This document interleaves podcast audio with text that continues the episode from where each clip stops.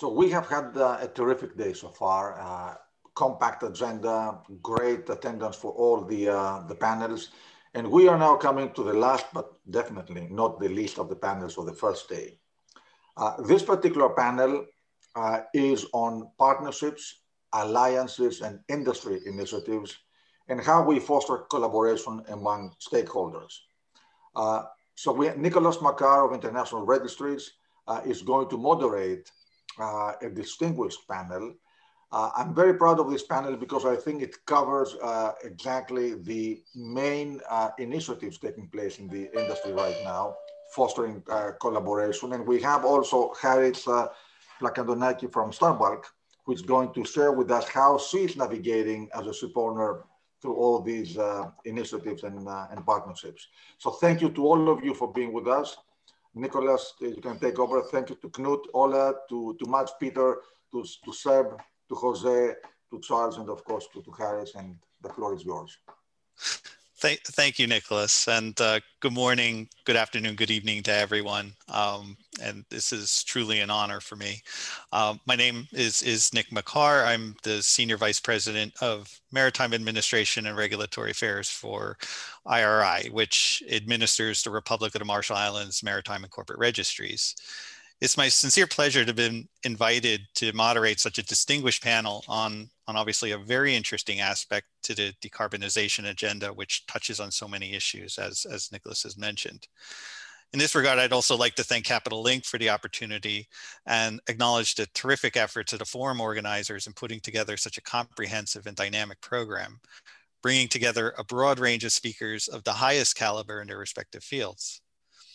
Since the adoption of the International Maritime Organization's initial strategy on reducing GHG emissions from international shipping and other corollary efforts to achieve related goals, such as Poseidon Principles, many industry initiatives and alliances have emerged to support commitments to achieve those targets, incentivize transition to low and zero carbon fuels, among other measures, and to ensure that the sector has a chance of achieving its 2030 and 2050 targets. Marine equipment providers are developing technical solutions for improving efficiency. Shipyards and owners are making decisions to invest in zero carbon new builds and retrofits.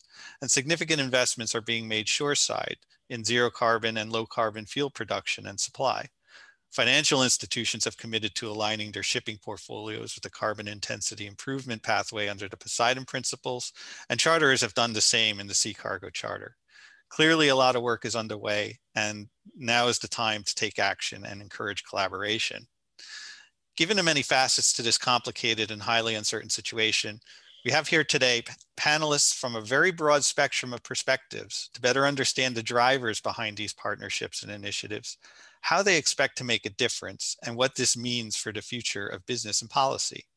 So before we begin, just a few ground rules. My intention is um, um, to uh, allow each of the panelists to introduce themselves. Um, as the detailed biographies are already available for reference, I will not introduce each panelist uh, one by one, but instead allow each person in turn two to three minutes to briefly introduce themselves, explain what they do, and elaborate on some key projects that they are working on, as well as provide any opening thoughts on the panel subject. The order will follow as listed in the agenda online, starting with Knut Ola, followed by Jos and so on. After introductions, we'll go into discussion for the remainder of the time that we have available. So Knut Ola, please, the floor is yours. Thank you, Nick, and uh, good afternoon, everybody. My name is uh, Knut Ola Skotvedt, and I work in DNB Bank, a long-time shipping bank, and also a bank broadly engaged in a variety of ocean-related industries. Uh, in addition to some other capacities, I also had the role of so-called corporate responsibility ambassador in our ocean industries division, and I'm spending a lot of time on various sustainability issues and initiatives, in addition to sustainable finance products. I also represent the bank then in various initiatives, such as the ship, responsible ship recycling standards, which is not about decarbonization, but still a very key ESG issue in shipping uh, and I've also been involved in Poseidon principles uh, from quite early stage, actually, also in the drafting period. Uh, and I was responsible then for uh, implementation in DNB. ESG in general and the transition risk, decarbonization, etc., is very high on the agenda in our bank. and it's of course an integrated part of all, uh, all business decisions.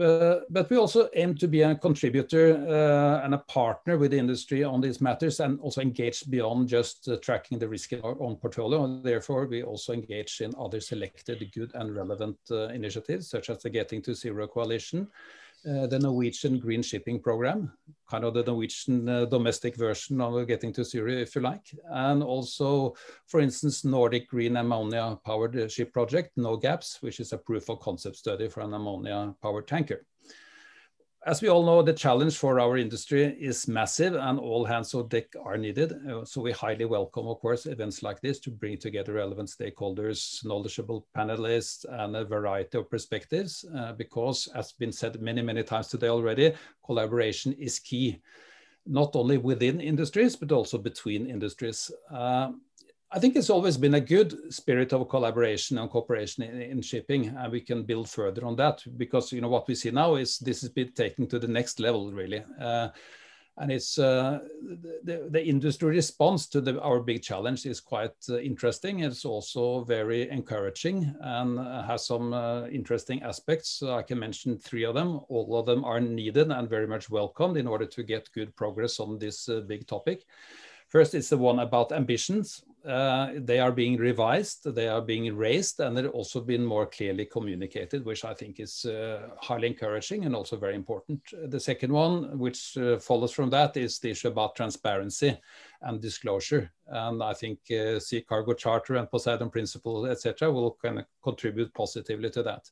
And the third point is, of course, about all this, about collaboration it's always been there, but you know it's uh, now developing to to next stage, uh, next level, and also more firm and concrete. Uh, Michael Parker mentioned earlier today in the opening session. Um, there's a quite recent report uh, published by the Getting to Zero Coalition uh, talking or mapping various initiatives. Uh, I think they counted 106 various initiatives and projects and pilots going on on alternative fuels. And I'm sure since the report uh, was released, the, the number is now higher. I find that very encouraging. And uh, uh, I remain uh, an optimist and I always look forward to, to good discussions. So I, I yeah, look forward to a good discussion in our panel today. Thank you. Thank you, Ola. Um, so, Jos, the floor is yours. You're next. Okay, thank you, Nick. Uh, you can hear me? Yes. Great. Okay. Uh, good morning, good afternoon, uh, and good evening in some places. Uh, greetings from IMO and extremely privileged to be part of this panel. Uh, my role in IMO is leading the, the new Department of Partnerships and Projects, which the IMO Secretary General established a year ago, where we are trying to focus more on developing new partnerships and collaborations and implement a large portfolio of projects um, and also to promote and advocate maritime innovation. Uh, when it comes to decarbonization, IMO's work, as you many of you know, in the recent years have been focused on its ambitious initial GHG strategy. Um, and in this context, the discussion IMO also include, which I will be focusing quite a bit today, is the importance of technical cooperation, targeted support to the developing countries, and especially to look at the challenges that some of the small island developing states and uh, these developed countries face. In fact, this collaboration, cooperation should benefit uh, you know, those countries, you know, how to implement uh, uh the GHG strategy.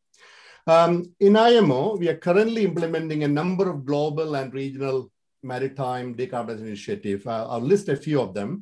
Uh, one is the EU-supported Maritime Technology Cooperation Center Network, which established uh, a network of regional centers of excellence in Asia, Pacific, Africa, Caribbean, and the Latin America. Then we have this um, recently new Norwegian supported Green Voyage 2050 project that focuses on the legal and policy reforms and technology demonstrations, which we will be uh, looking into very soon. Um, we have recently launched uh, a Republic of Korea funded GHG Smart project uh, that aims to train the SIDS and LDCs on GHG strategy. Uh, and of course, we have a, a, side project called the GloFouling that addresses the hull fouling issues, which is also contributing to the GHG emissions. When it comes to financing, we have a very innovative cooperation initiated between IMO, the European Bank for Reconstruction Development, and the World Bank, uh, and started this FinSmart Roundtable initiative. Basically, this is a roundtable that looks into financial solutions to, uh, to, to address this issue. uh, and we are just in the beginning phase of that. Then uh, something interesting coming up, which is the IMO Singapore Next Gen initiative that aims to connect all these initiatives around the world. So we can create a global ecosystem uh, of these initiatives, uh, which we hope to materialize very soon. Um, and we are also planning a maritime innovation forum with the UNEP. Uh, hopefully that will be in September, that actually to showcase all the innovative collaboration ideas and also innovations coming out of this collaboration. Um, we just heard that we might get some support from Germany to start a very large project in Asia um, that look into technology demonstrations uh, with respect to decarbonization from the ports, shipping, and the hinterland transport. So it is with the background. Uh, maybe I can also say that we have a very innovative global industry alliance for low carbon shipping, which we started many years back, um, which actually brings some like-minded industry champions to look into common barriers and see how we can address some of these barriers together. And I hopefully I can give you some ideas later on. Uh, we have around 14 companies around it. Uh, so my main thoughts today, Nick, is um, while the challenge is huge, uh, it's not insurmountable. I think with effective, intelligent use of resources and you know very smart partnerships, uh, I think we can win the battle. But we need a lot more of these partnerships, partnerships and initiatives that talk to each other, collaborate more, share information, and especially those partnerships that do take into account the special challenges of developing countries and facilitate north-south cooperation and even south-south cooperation, and if you can facilitate that. And, and also it's important to bring not just a few players or uh, we need everybody in the maritime supply chain and the value chain coming together to establish this partnership. There I am, Nick, and thank you very much. Thank you, Jose. And that's um, um, very well said statements, especially with regard to collaboration and, and bringing everybody together. And I think uh, uh, later on, as we have time, I would certainly like to go back to hear a little bit more about the, uh, the Next Gen uh, project, as well as uh, a little bit on the GIA. Uh, so now moving on a little bit more into the R&D sphere, um, Charles, would you like to take the floor next, please? Thank you, Nicholas. Uh, my name's uh, good morning, good afternoon, good evening, good night to some. Uh, my name's Charles Haskell. I'm the lead for the uh, Lloyd's Register Maritime Decarbonisation Hub, which is a joint initiative between the Lloyd's Register Group and its owner, Lloyd's Register Foundation, which is an independent global charity that supports research, innovation, and education to make the world a safer place. The purpose of the Maritime Decarbonisation Hub is to accelerate the safe and sustainable decarbonisation of the shipping industry. This is primarily to build on the work we've done since 2016 on several papers that we did in partnership with UMAS, which highlights the need for an energy transition in order to halve the absolute amount of CO2 emissions by 2050 compared to 20, uh, 2008 levels. We're currently working with partners to achieve impacts and um, on various um, initiatives. Currently, we're members and on the advisory board of the Global Maritime Forum, a member of the Getting to Zero Coalition and a member of the Sustainable Shipping Initiative, to name a few.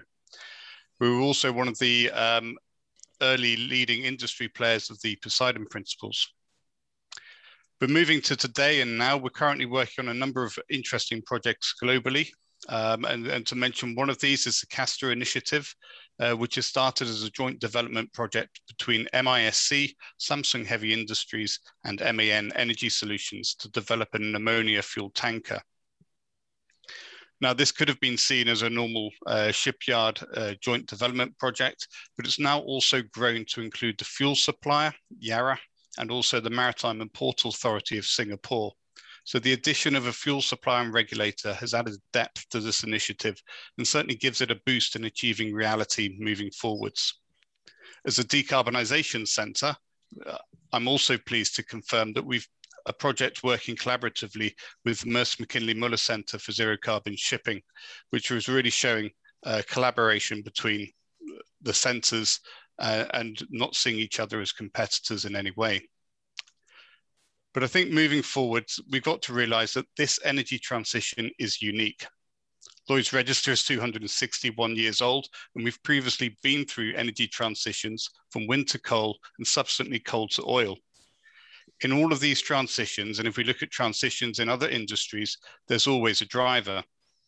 In this transition, we're moving to an unknown fuel, a more expensive fuel and one that is less easy to store, less energy dense, and less safe than the options of today. The driver is society and the environmental emergency that we're facing. It's only through collaboration between all stakeholders addressing the issues of investment, infrastructure, supply, and safety that this challenge can be overcome, along, of course, with a bout of competition to keep us on our toes.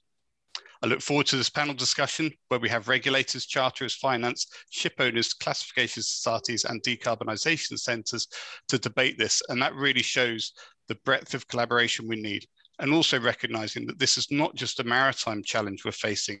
All other industries are having the same challenges facing them, and we can have go on other industry panels very similar to this with the same conversations. Thank you, Nicholas. Thank you, Charles. And that was, a, I think, a very good perspective as well as the dimension about the drivers so that we understand, you know, why we are here today. Um, of course, uh, I know you mentioned uh, Maersk, uh, Mc-Kinney Møller, and, and, and, Mads, but before uh, we go go to Mads, I'd like to turn over to, to Seb to uh, give us an introduction of, uh, of, of his work in this area. Seb, you have the floor. Hello, everyone. it's a great honor to represent my company, Louis Dreyfus Group, today, as well as the Sea Cargo Charter.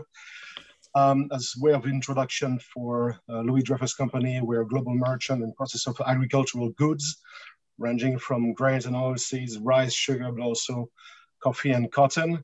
In terms of uh, shipping presence, uh, we're not a ship owner, but we uh, count a fleet of about 250 vessels on water, in great majority obviously operating under time charter ranging from small handies to Newcastlemax. So all in all, we transport roughly 65 million tons of uh, bulk cargo.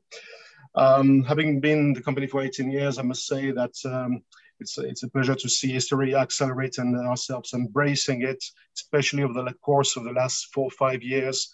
We are uh, very keen uh, on this gradual transformation of our operations uh, with a strong focus on decarbonization and digitalization those are not just two buzzwords that we put together next to each other. They're actually very interlinked and intertwined, and it's fascinating to see uh, to, to, to the extent of which.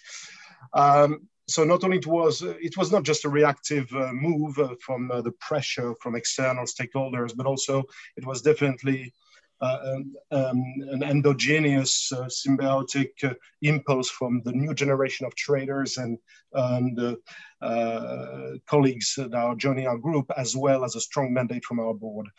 Um, today, we are definitely on the same boat, and this is not just a, a funny metaphor. Uh, it's actually a, a, a, very concrete, a true representation of the joint efforts necessary between uh, ship owners, uh, ship managers, and charterers in a way to optimize jointly the asset that we have under operation.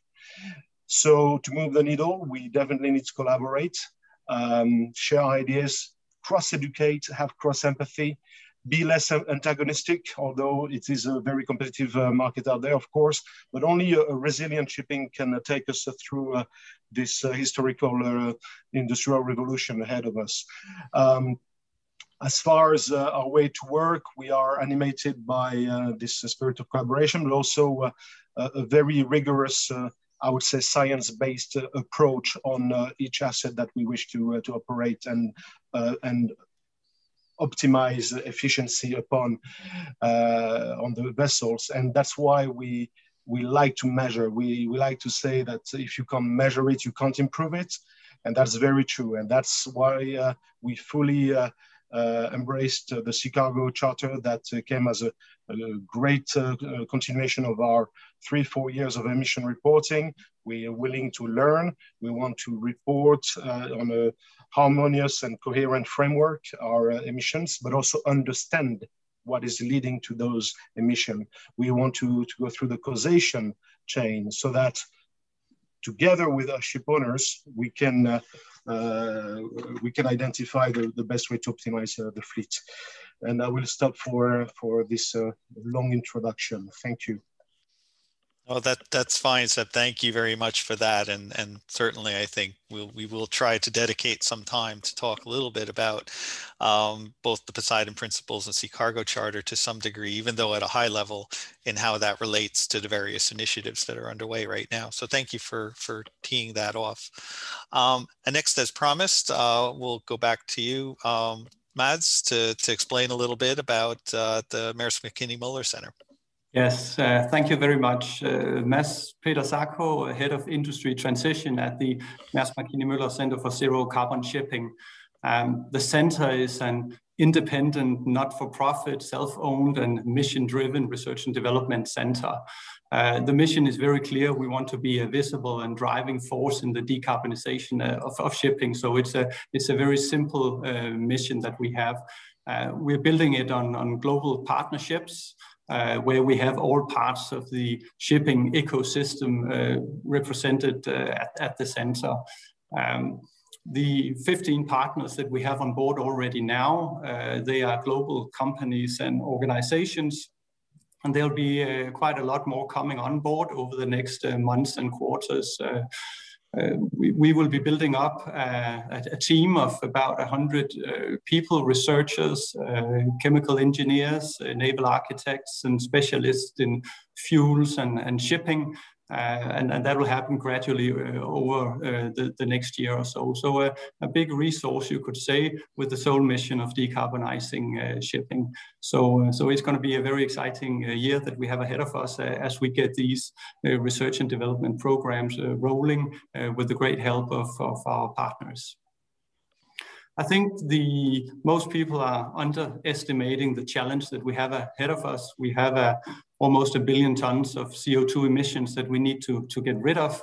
Uh, we're burning 300 million tons of uh, fossil fuel uh, on, on 70,000 cargo vessels at this point in time.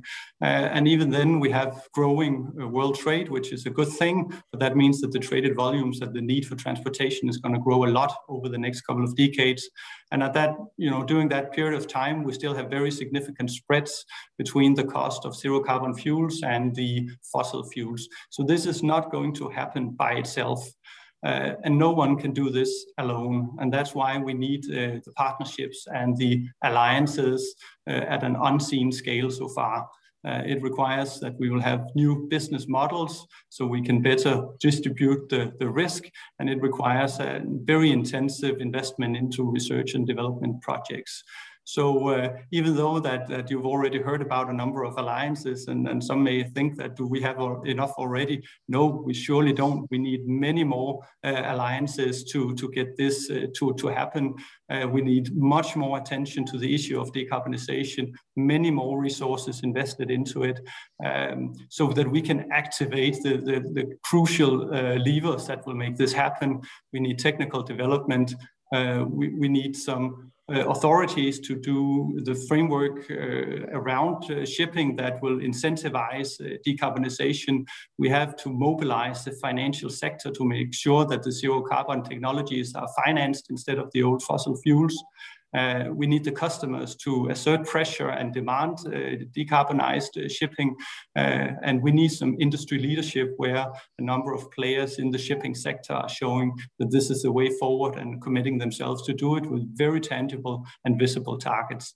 So uh, I think we're seeing that momentum building. So I'm very optimistic that uh, we can indeed make this happen. We can show it to the world. Uh, and this, I guess, also was was was asked for uh, uh, by Magda Kopczynska in some of the earlier sessions that we need large demonstration projects across the shipping sector to show that it's possible. And then the regulatory support is going to happen afterwards. So uh, thanks a lot for, for, for the floor and for a few minutes. And back to you, Nicholas.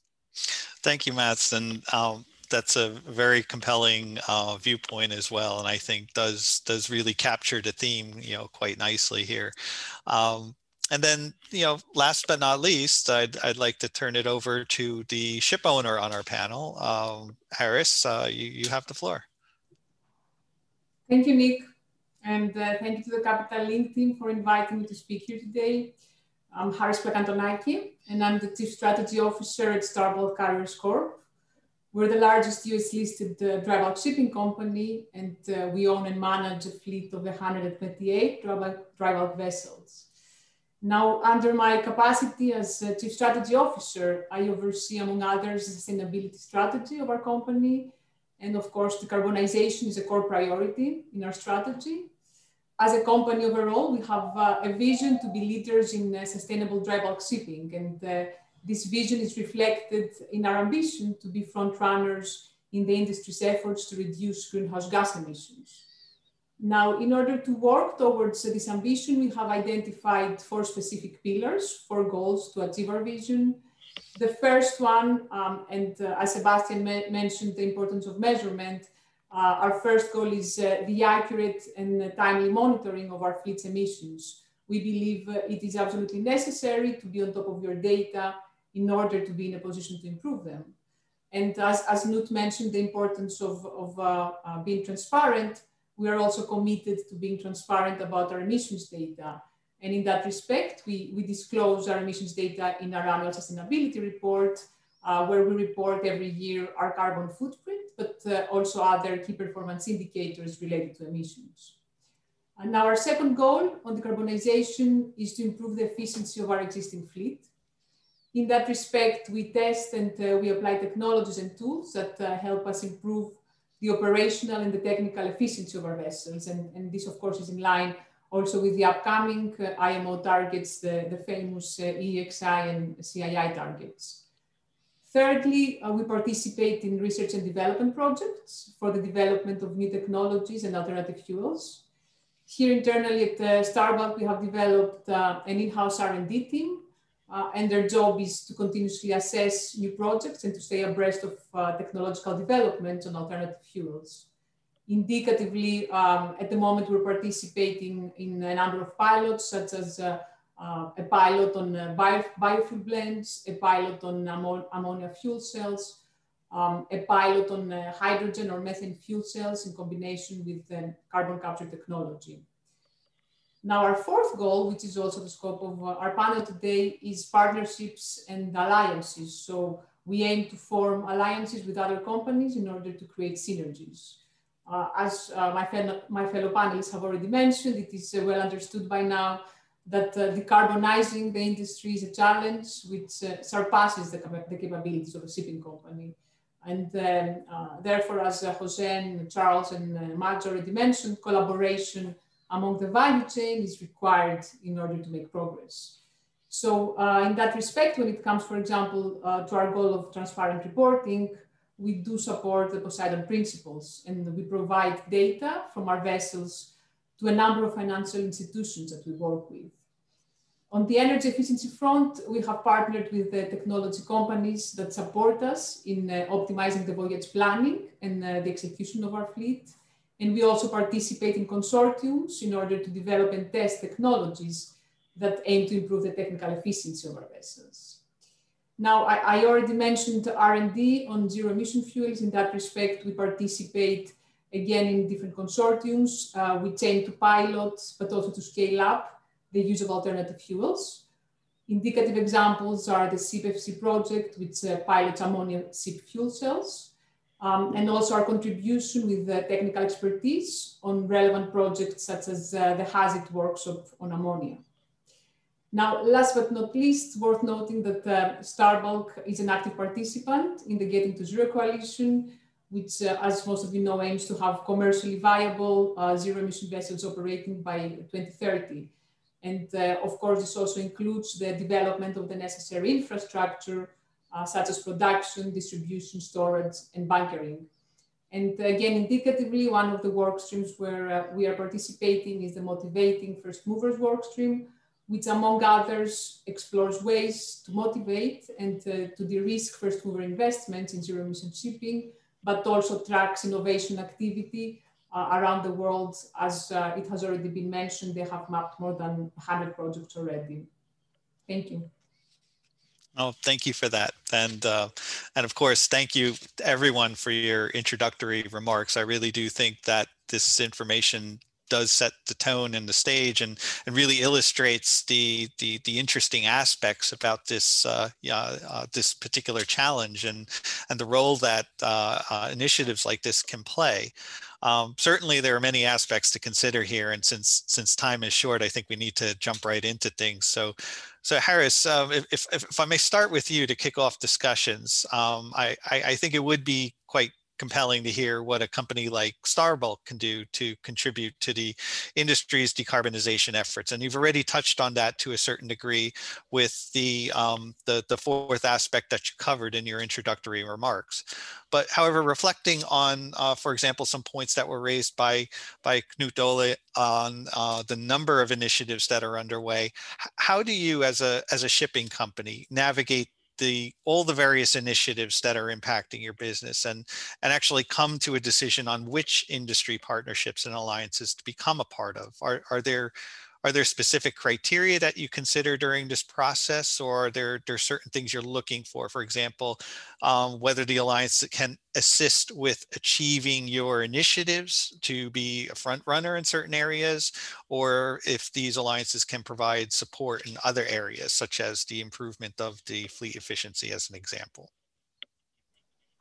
Thank you, Nick. So uh, as I already mentioned in my introduction, uh, forming partnerships and alliances is a core pillar of our decarbonization strategy. And uh, we appreciate that there is so much that Star Bulk alone can do and that uh, we need to work together with other counterparties such as uh, engine manufacturers, bunker suppliers, uh, classification societies, financiers, etc., to make progress towards the long-term IMO goals for our industry also worth noting that uh, is a signatory to the UN Global Compact, which uh, embraces the 17 Sustainable Development Goals, uh, goal number 17, stipulating specifically the commitment for partnerships. And now as to your question on how we decide which initiatives to support, we are of course supportive of any initiative on behalf of our counterparties which aims towards transparency and uh, continuous improvement of our emissions, such as uh, the Poseidon Principles, uh, we have a good understanding of our emissions. We use telemetry to capture vessel data and uh, we have an in-house uh, vessel performance monitoring team which continuously monitors the performance of our ships. Therefore, we're in a position to provide accurate and uh, timely data. And we recently started efforts also to participate in the Carbon Disclosure Project, the CDP. Uh, now, when it comes to consortiums or specific R&D projects, we make sure to assess the technical feasibility and uh, also the expected costs, both in terms of uh, capital expenditure, but also operating expenses before we embark on uh, specific partnerships. And this is where our research and development team comes into the picture, supported also, of course, by our finance team on the cost side. Now, as to the broader alliances on decarbonization, uh, we have opted to play uh, an active role in the Getting to Zero Coalition, uh, which, as you already know, is an alliance of, of more than 140 companies from uh, different uh, sectors, maritime, energy, infrastructure, finance, etc. Um, what is our rationale behind it? Um, the Getting to Zero is an alliance where there is representation from companies across the value chain, which, as I have already mentioned, we consider important in order to drive change.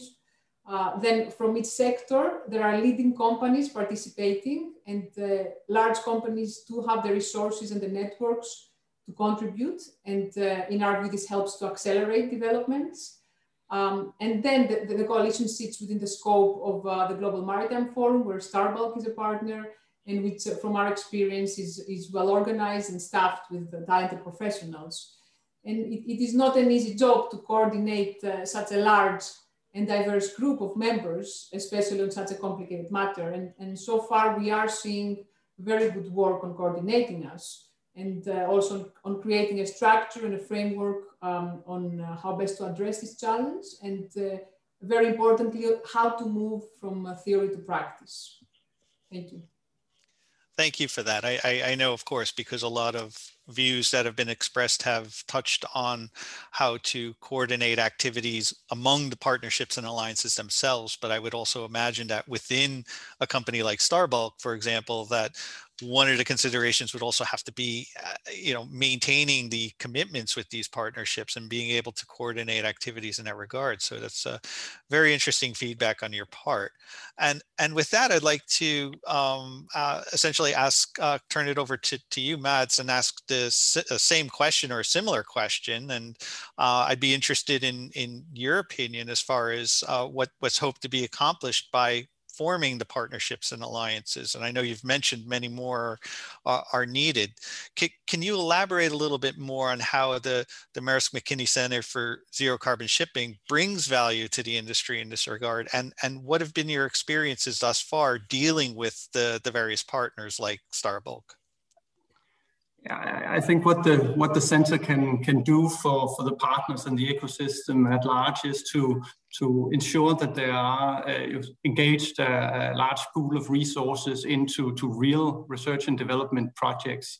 Uh, our partners are contributing uh, secondees, uh, typically three to five people to the center, uh, which means that we'll be staffing the projects that we are running uh, with both uh, partners bringing people and also uh, staff from the center. So there's already a, a significant pool, you could say, that, that joins those projects.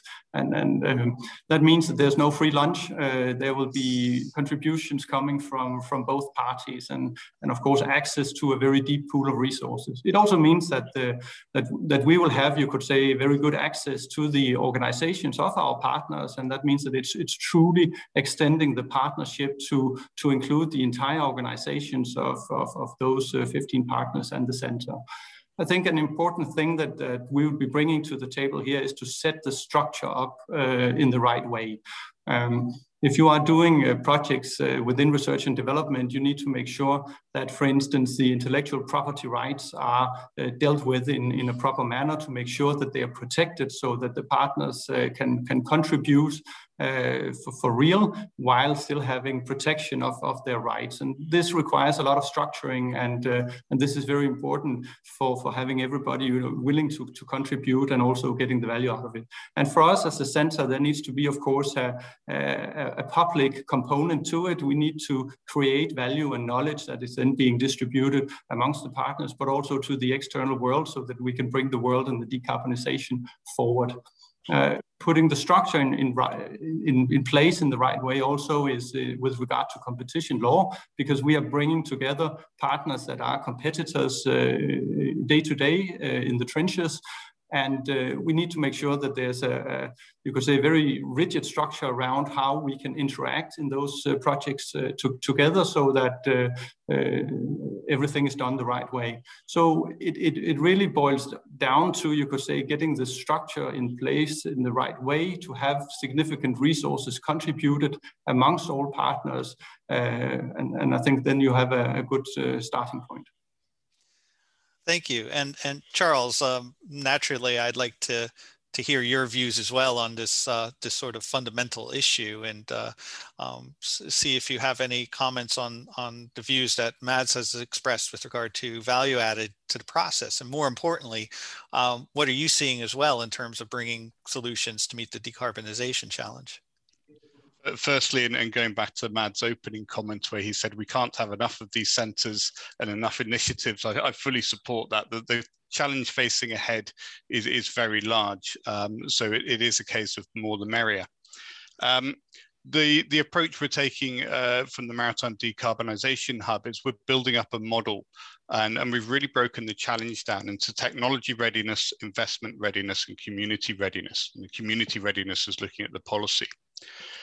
So then we've got a good overview of, of the challenges and we, we've broken that further down into looking at supply, uh, the infrastructure, the production of the fuels, the infrastructure, then the shipping side. And from this, we can then highlight where there's gaps. There's a lot of gaps in the industry at the moment to face, but then we can prioritize where we want to uh, focus.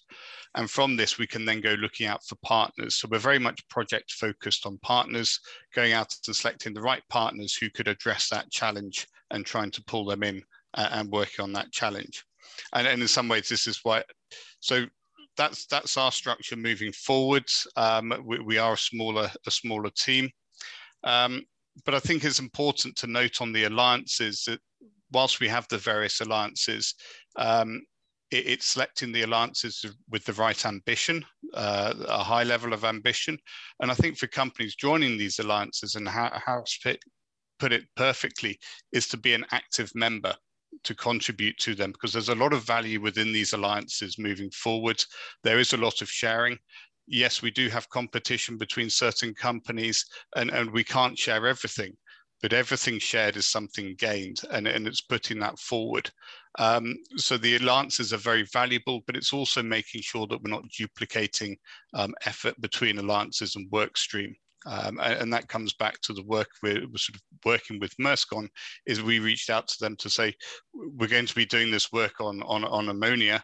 Um, hopefully you're not doing the same because we don't want to both waste each other's time to get to either the same result or a very different result.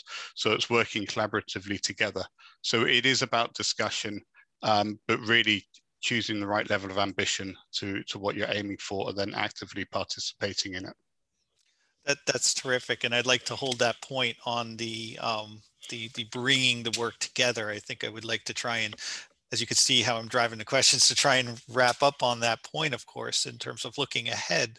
But before we do that, um, Jose, I'd, I'd, I'd, like to turn to you. And, um, and of course, having heard from, from Mads and Charles in their areas, um, I think it might be a good time to turn to you to see if you could give some examples of the uh, International Maritime Organizations Industry Partnership, the Global Industry Alliance, as you mentioned in your introduction, and, and how, how that partnership is also supporting the uh, decarbonization objectives. Yeah.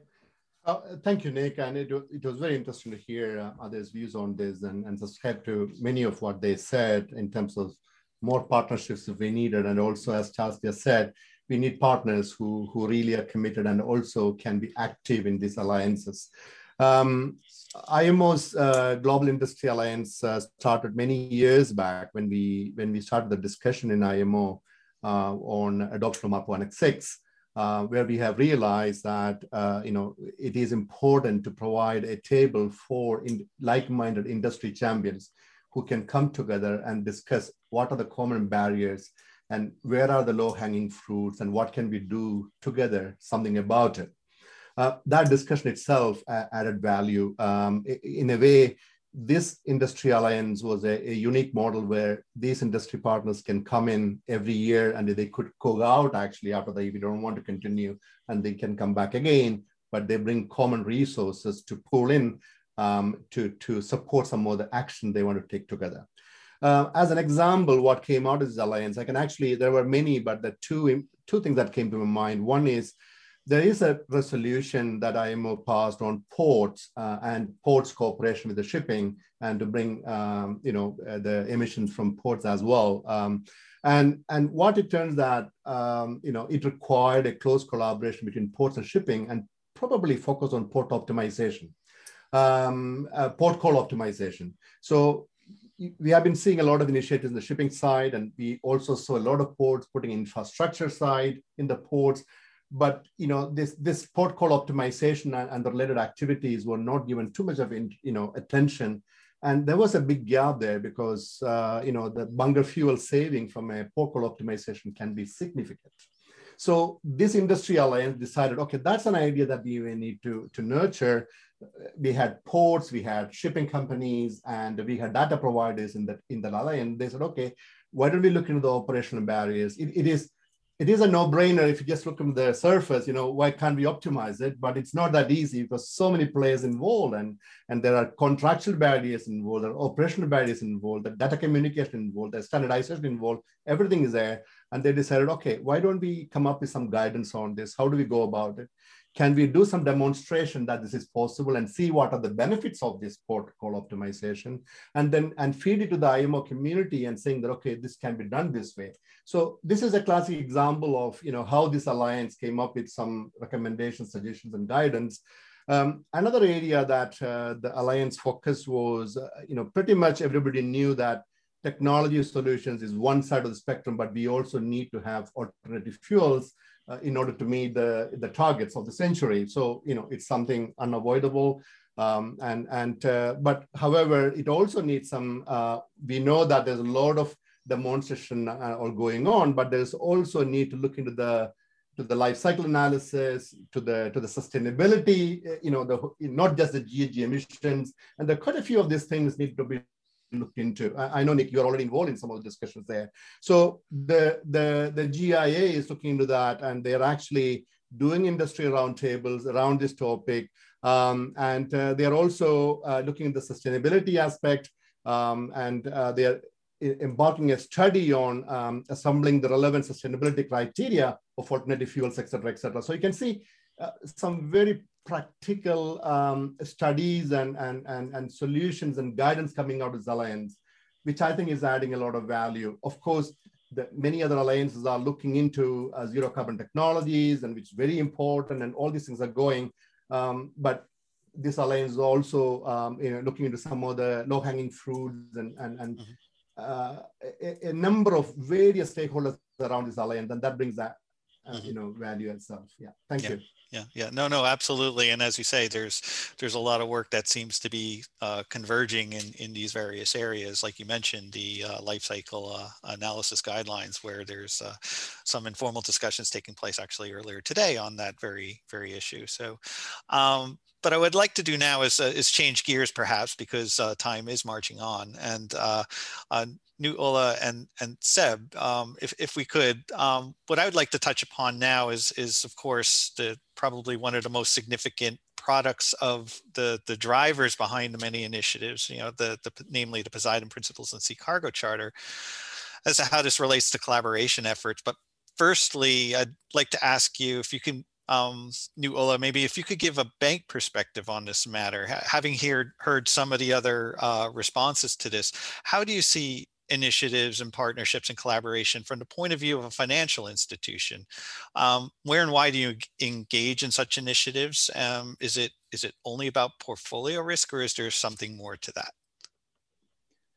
Oh, no, it's not only about portfolio risk. We want to be a relevant uh, partner, discussion partner for our clients and help them in the transition. That that's quite quite obvious. And uh, I think, uh, as I said, that's also why we engage beyond just measuring and tracking and reporting on our portfolio.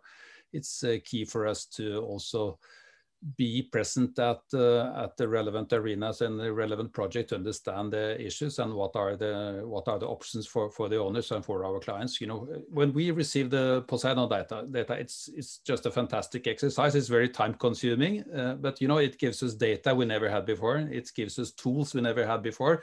But the next step is you know what what do we do with it? You know it's uh, you know yes we can do some quick fixes on our portfolio score by selling out of some uh, some uh, exposures that are high emitters or some sub subsectors that are worse than others. But you know the, the, plan a here is, is to work with the clients and we really need to deep dive in, into this data to understand the variations why things are as they are and also understand what kind of plans and programs our clients have in order to to be compliant for for the, for the future. And also you know then also engaging in you know in those arenas and those projects where these discussions take place. You know what are the various uh, pilot projects going on? What are the options for alternative fuels? What are the you know what are the barriers do we need, need to fix? Uh, you know it's uh, we will need that extra understanding and we also see you know try to then select those where we also can bring something to the table from a financial uh, point of view it's obvious that we also need to change together with industry. We need to uh, adjust our uh, risk appetite. We need to think differently about how to, to measure risk. At the same time, a bank, at least from a pure bank lending perspective, will still need a, a, business case, you know? So, but you know, it's uh, how, how, can you think differently? How can you look at different models and structures? Uh, you know, uh, Mads touched upon it initially. It is about uh, thinking, rethinking business model, contract structures, uh, risks as well as returns in a different way than it has done before. You cannot just put a new technology with a high cost and high fuel cost and everything just on an owner and his bank and ask them to, to, to go for it. You know, you need to think differently. And uh, we need to be there in the various relevant arenas to, to understand these discussions and what are, what are the options simply.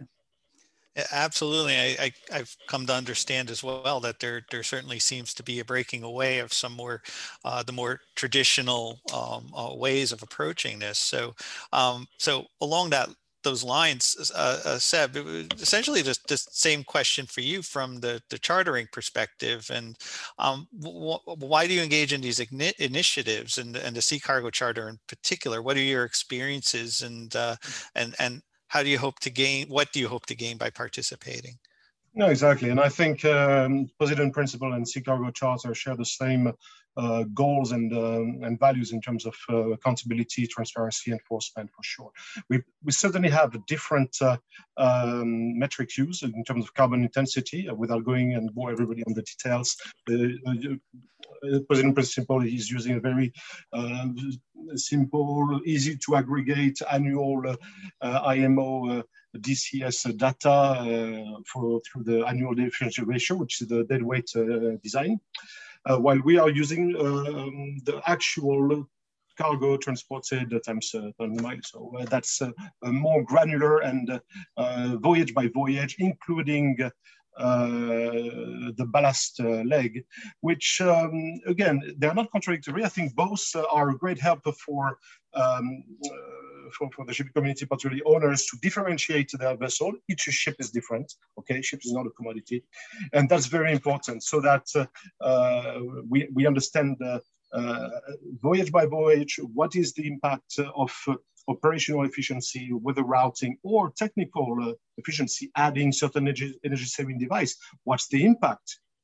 And once you, you can gauge that, it's a great uh, tool to, in the future, maybe either um, use that uh, uh, global uh, framework of reporting independent assessment to either do some emission offset, but then to finance.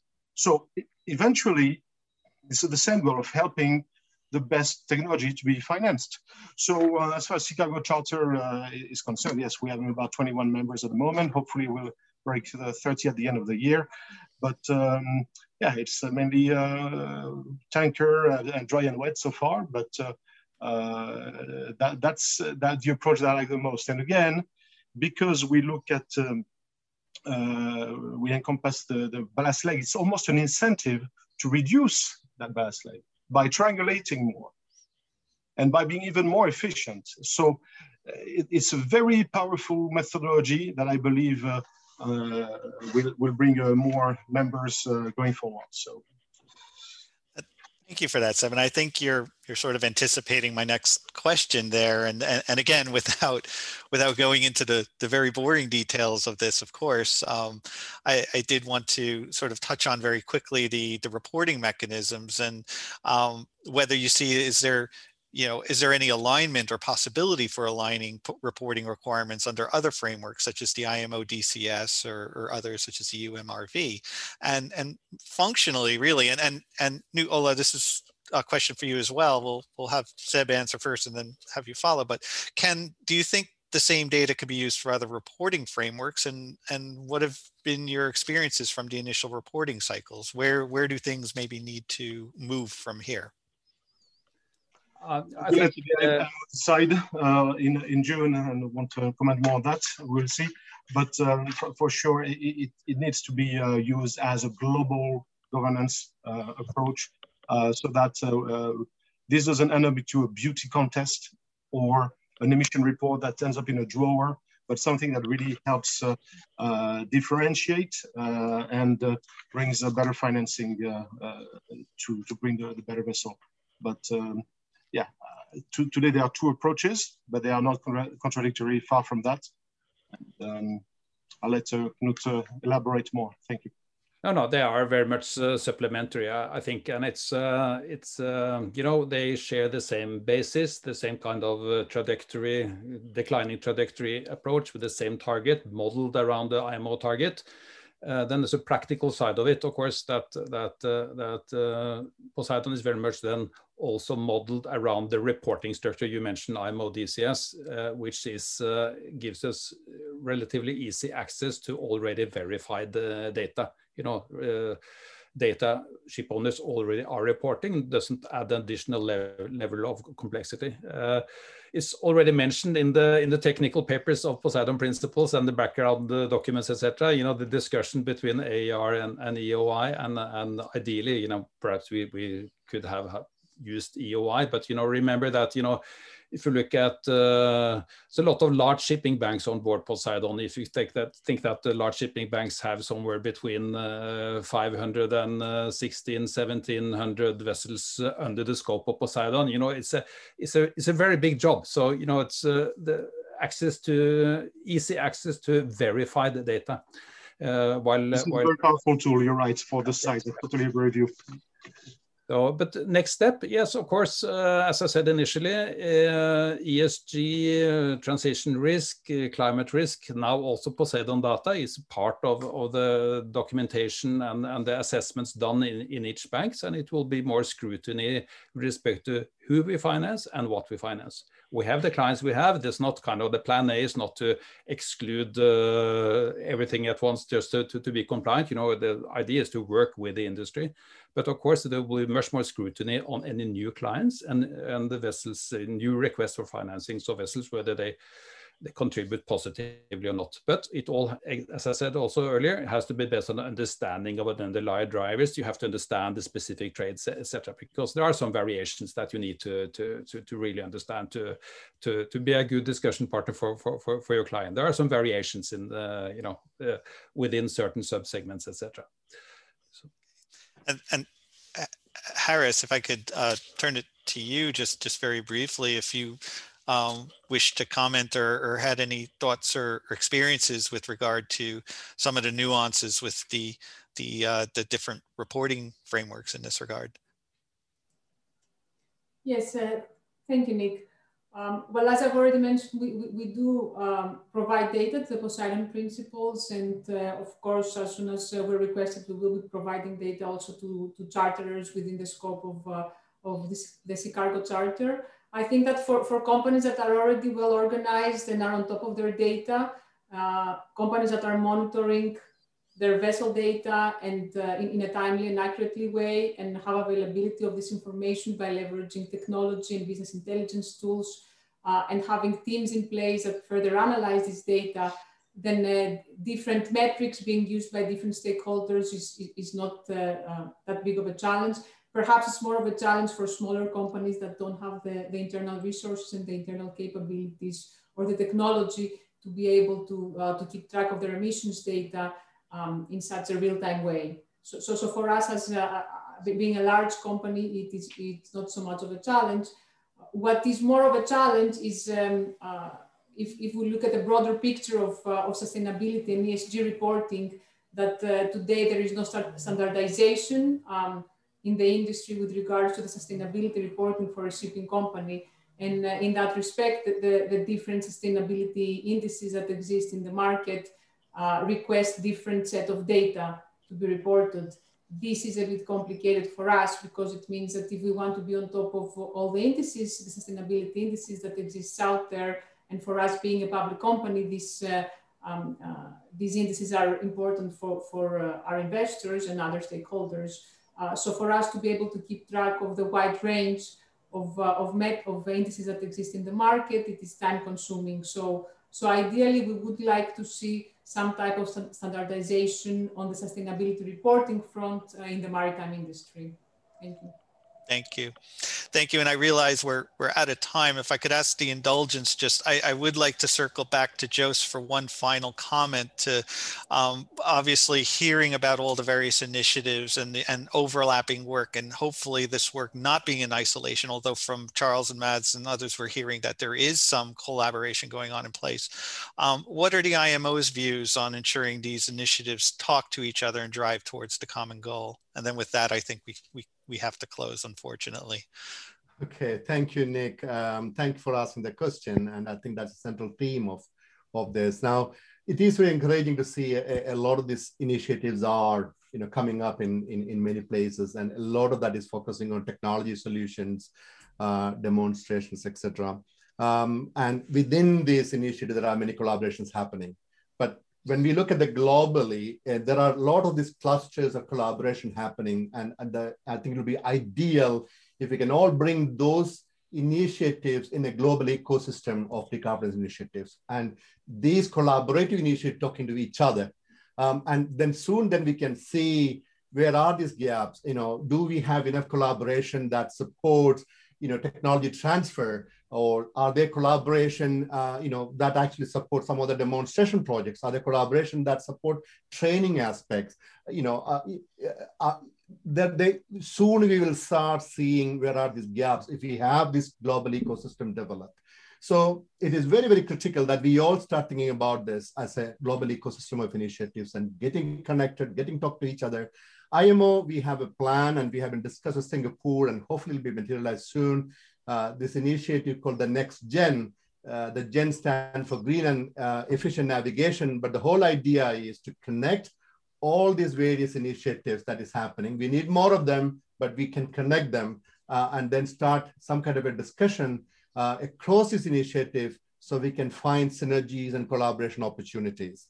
Um, we please tune in for the next week Singapore Future of Shipping uh, conference on 23rd, which is actually next Friday, uh, uh, where there will be a discussion on this next gen, um, and, and we are hoping to start this with, you know, developing a platform where we can all come together.